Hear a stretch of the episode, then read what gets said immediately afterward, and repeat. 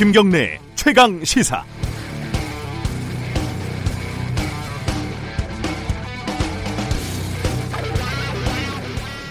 조국 후보자에 대한 논란이 어, 새로운 사실에 대한 폭로 국면에서 이제 판단의 국면으로 넘어가고 있습니다.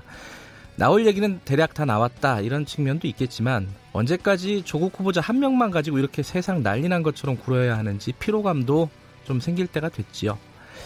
자유한국당을 비롯해서 주말에 각종 집회들이 열렸고 각 기관의 여론조사 결과들도 속속 나오고 있습니다. 여론이 조 후보자에 대해서 꽤 부정적으로 부정적인 것으로 나오고 있습니다. 어쨌든 찬성 반대론자들 간의 토론도 꽤 오랫동안 지속이 됐고요. 정의, 정의당의 데스노트 결과도 이번 주 초에는 나오겠죠. 문제는 이 일련의 과정을 마무리할 국회 청문회 일정이 아직도 오리무중이라는 겁니다. 민주당은 기자협회나 방송기자연합회에 의뢰해서 이른바 국민청문회를 하겠다는 계획이던데 기자 단체에서 정치적인 부담을 떠안을 가능성은 그리 높아 보이지 않습니다.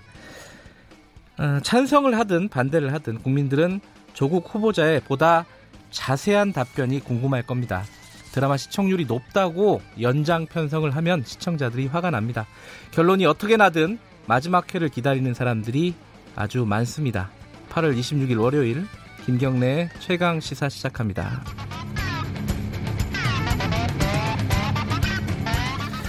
네, 김경래의 최강 시사는 유튜브 라이브로도 보실 수 있습니다. 어, 많이 봐주시고요. 샵 9730으로 문자 보내주시면 공유하겠습니다. 짧은 문자는 50원, 긴 문자는 100원 들어갑니다. 스마트폰 애플리케이션 콩 이용하시면 무료로 참여하실 수 있습니다. 자, 월요일 주요 뉴스 브리핑 고발 뉴스 민동기 기자 나와 있습니다. 안녕하세요. 안녕하십니까. 미중 무역 전쟁 소식이 첫 소식이네요. 심상치가 않습니다. 네. 중국 정부가 지난 23일 미국산 수입품 약 750억 달러 규모에 대해서 5에서 10%의 추가 관세를 부과하겠다고 전격 발표를 했거든요. 네. 그러니까 트럼프 대통령이 이에 앞서 가지고요. 3천억 달러 규모의 중국산 제품에 대해서 10% 관세를 물리겠다고 밝힌 것에 대한 반격으로 보입니다. 네. 그러니까 중국이 이렇게 추가 관세 부과 방침을 발표를 하니까 트럼프 대통령이 정확히 12시간 뒤에 최고 30%의 보복 관세 방침을 또 발표를 했습니다. 네. 미국 기업들에게는 중국에서 철수할 것도 압박을 했고요. 트위터에 우리는 중국이 필요 없다 이렇게 어. 쓰기도 했고 네. 친구라고 해왔던 시진핑 중국 국가 주석을 적이라고 언급을 하기도 했습니다. 미국과 중국은 다음 달 워싱턴에서 고위급 무역 협, 이 무역 협상을 벌일 계획이었는데 실제로 진행이 될지는 불확실한 상황입니다. 한일 강 등은 여기에 비하면은 자, 어, 작은 일이죠. 사실은. 양, 지금 양반입니다. 네. 예, 전 세계가 지금 걱정하고 있는 부분입니다. 어, 독도 방어 훈련이 열렸습니다. 주말 사이에. 어제 이제 군 당국이 독도 방어 훈련에 돌입을 했는데요. 네. 오늘까지 독도와 울릉도 주변 해역에서 진행이 됩니다. 네. 예년의 훈련 규모에 비해서 두 배 정도로 커졌고요. 해군 이지스 구축함과 육군 특수전 병력도 처음으로 참가를 했습니다. 특히 한국 최초 이지스 구축함이자 해군이 보유한 가장 큰 전투함인 세종대왕함도 이번에 처음으로 참가를 했는데요. 네. 군 당국은 훈련 관련 사진과 영상을 언론에 제공을 했습니다. 원래 매년 두 차례 독도 방어 훈련을 실시를 해왔는데 네. 올해는 한일 관계를 고려해서 상반기 훈련을 늦춰왔습니다. 일본은 독도 영유권을 주장을 하면서 훈련 중단을 요구를 했습니다. 뭐 무역 보복 조치 그리고 지소미아 종료 그리고 독도 어, 군사 방어 훈련 다 연결돼 있는 얘기죠. 그렇습니다. 예. 예, 관련된 얘기는 2부에서 김종대 정의당 의원과 함께 자세하게 좀 짚어보겠습니다. 조국 후보자 관련된 소식 좀 알아보죠. 조국 후보자가 딸의 고교 시절 논문 제일 저자 등재 논란과 관련해서 아이 문제에 불철저하고 안이한 아버지였다 이렇게 얘기를 했습니다. 네. 당시 존재했던 법과 제도를 따랐다 하더라도 그 제도에 접근할 수 없었던 많은 국민들과 청년들에게 마음의 상처를 주고 말았다면서 사과를 했는데요. 네. 하지만 조 후보자는 검찰 개혁은 문재인 정부의 핵심 국정 과제라면서 중도 사퇴에는 분명하게 선을 그었습니다. 네. 그리고 한국 리서치가 KBS 의료진단 라이브 의뢰로 지난 22일과 23일 전국 만 19세 이상 성인 1,015명을 대상으로 설문조사를 실시했거든요. 네. 조국 후보자가 법무부 장관에 적합하냐, 적합하지 않다라는 응답이 48%, 적합하다라는 응답은 18%, 판단 유보는 34%로 조사가 됐습니다. 네. 이번 조사는 95% 신뢰 수준의 표본 오차는 플러스 마이너스 3.1% 포인트입니다. 네, 어, 조국 후보자 관련된 얘기는 어, 브리핑 끝나면은 오늘은 더불어민주당 법사위 여당 간사 연결해가지고 좀 자세히 얘기 나눠보겠습니다. 네. 지금 여당에서 국민청문회 하자고 하는 거잖아요. 이게 어떻게 되는 겁니까? 그러니까 청문회 일정을 합의하지 못하게 되면 네. 아, 국회 밖에서 언론이 후보자를 검증하는 청문회를 열자고 이제 제안을 했는데요. 네.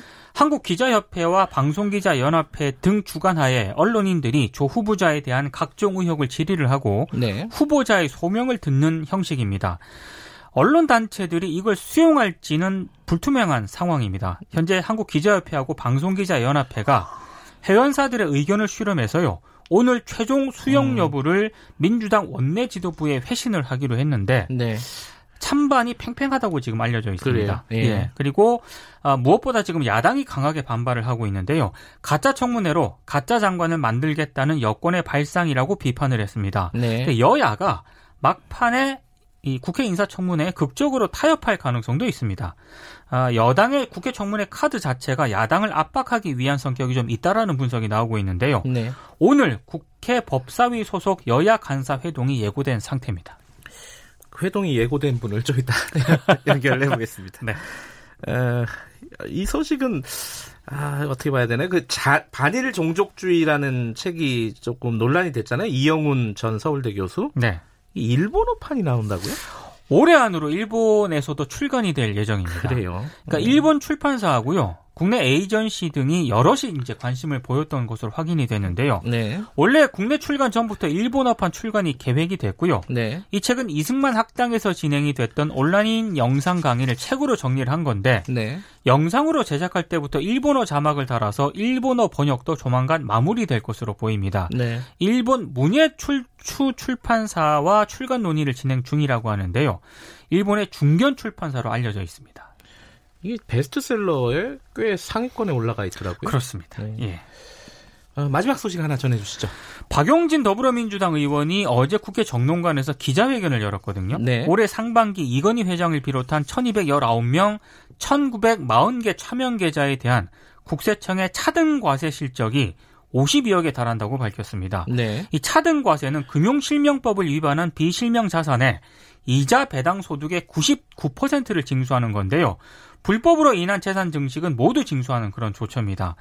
김용철 변호사가 2007년에 폭로를 해서 이건희 회장의 무더기 차명 계좌가 밝혀지지 않았습니까? 네. 근데 실제 그 차명 계좌에 대한 과세가 실행이 된 것은 지난해와 올해뿐입니다. 예. 엄연히 법이 존재함에도 불구하고 지금까지 관료들이 멋대로 법을 해석을 해서 재벌 총수의 이익을 옹호해 왔다는 그런 얘기입니다. 이 박용진 의원의 역할이 컸죠. 그렇습니다. 예. 오늘 여기까지 듣겠습니다. 고맙습니다. 고맙습니다. 뉴스 브리핑 고발뉴스 민동기 기자였고요. 김경래 최강 시사 듣고 계신 지금 시각은 7시 33분입니다.